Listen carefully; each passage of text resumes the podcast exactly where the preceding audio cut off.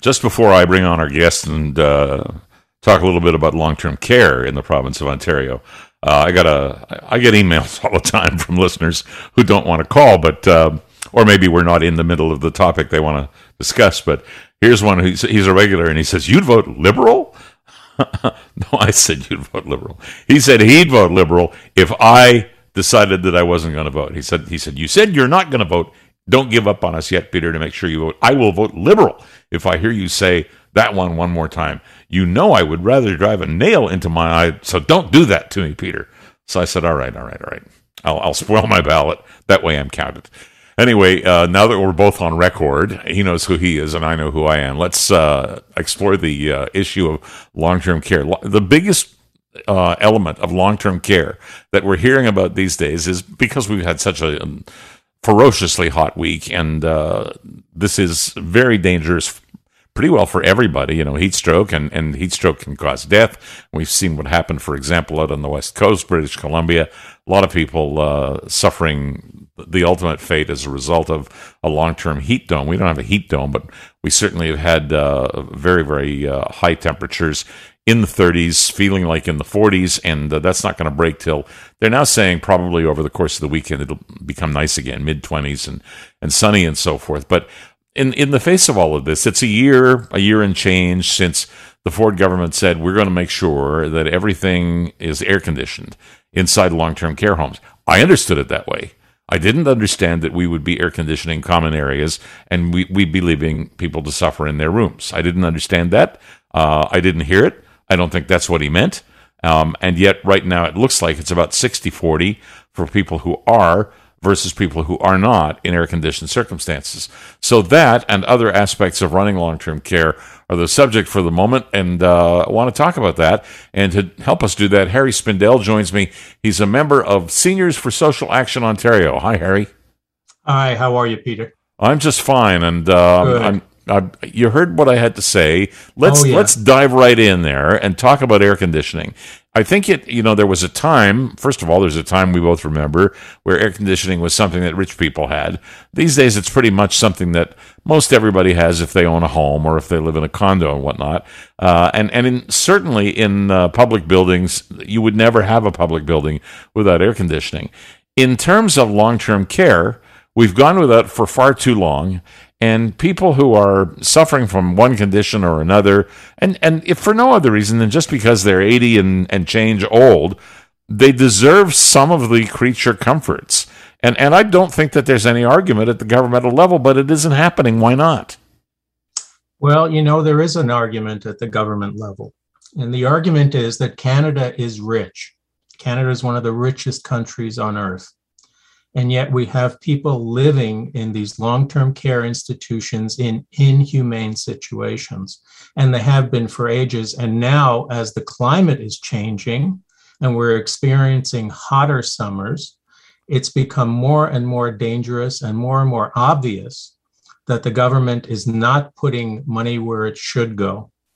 And where it should go is into supporting people, first of all, in their own homes and communities, um, where they can take care of themselves. You and I sit back very comfortably where we live, sure. and hopefully we will into our old age. But if you happen to be in an institution right now, it's it's a crapshoot on whether or not you're going to be comfortable, whether your climate's going to be controlled or not.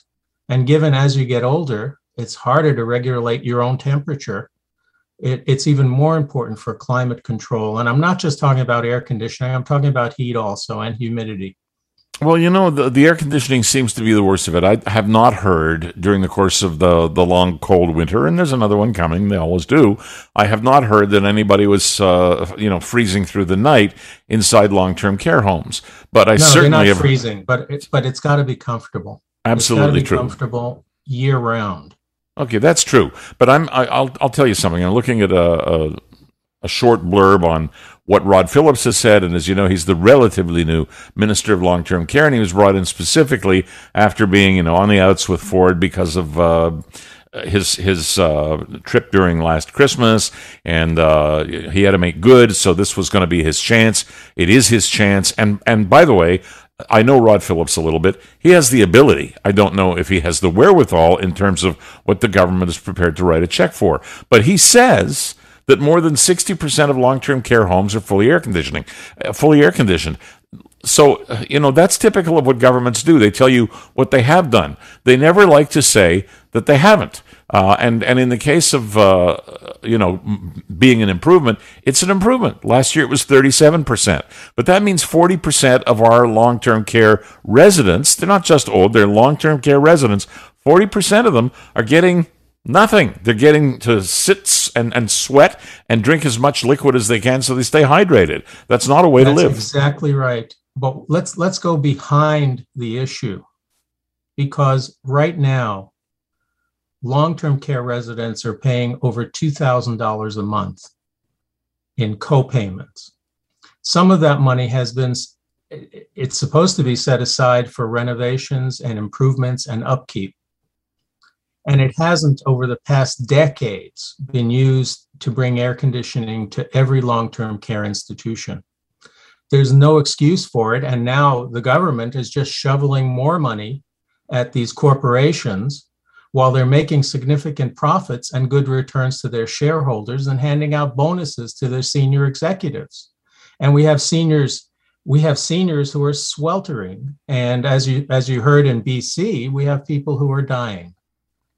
Well, that's uh, it, we don't manage what happens in British Columbia. Somebody no, there does, and and because of what you've pointed out, the fact that things climatically have changed, the BC people are going to have to retrench as well. They can't have that again. That's right. They can't have that right. again. So let me let me just switch subjects. I think we can agree the government has to come through with this promise. Rod Phillips, I know you're listening.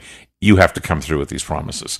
Um, and the corporations have to come through with their promises. Well, the lever is there from Rod Phillips. The lever is there. Well, and those well, those guys it? got. Excuse me for one second. You, I have sure. to make this point. These guys, I'm t- we're talking about the for-profit long-term care industry they picked up a fortune in government subsidization during the thick of the pandemic. And, and right. uh, g- considering we were prepared to support them, they have to support us. It, it just goes that way. That's right. That's right. But okay. keep it. Oh, can I can I add something here? Please, please do. I'm running short of time, but I want to hear what you have okay. to say. Provincial government has failed to hold the corporations accountable for these necessary renovations and, and even for meeting the regulations of the Long Term Care Act the inspection branch has not imposed pen, any penalties with teeth throughout the pandemic. So one has to wonder they've been able to track the pandemic pay increases. I have to wonder if they're able to track these air conditioning subsidies, which haven't all been used yet. Okay. I, so I, just more questions. I, that's fine. I, I want to get into one other subject very, very sure. briefly because it's there and I have you on the phone. Uh, okay. You know who Dr. Amit Arya is? Palliative care physician, health and human rights advocate.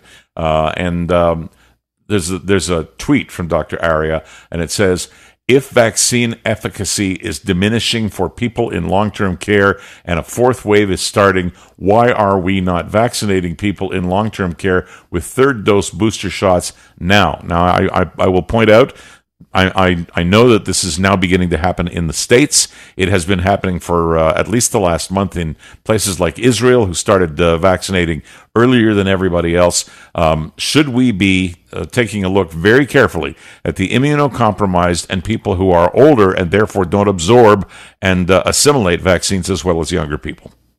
Okay, I'm not a doctor, but but certainly given what's been happening around the world, it's it's pretty obvious that we we should be looking in that direction. And I'll leave it to the scientists and doctors to uh, to make those decisions. But the government's going to have to look at that. I agree with you. Well, I'm gonna I'm gonna say goodbye to you, and uh, when I come back after the commercials, I'm gonna talk a little bit about the various things that are outstanding at the government level, and uh, see what people have to say about that. Harry Spindell, thank you so much. Thank you, Peter. Bye. All right. Harry Spindell is a member of the Seniors for Social Action Ontario organization. Hi, it's Shauna, and I might be a bad parent because my kids think french fries are vegetables. Hey, it's Ryan, and I might be a bad parent because I went out for wings when my wife was in the hospital after giving birth. Johnny here. I might be a bad parent because in my house, the tooth fairy gives pocket change. But we're not alone. Len emailed us and said his six year old daughter's Tarzan moment going from love seat to lazy boy by curtains made him more proud than any dance recital. and Andy left his two year old at the rink. All right, guys, I'm sure we're not alone. Like Andy's kid. For stories and confessions like this, make sure you check out our podcast. It's called Bad Parents, and it's available wherever you get your podcasts. I left a glove at the rink.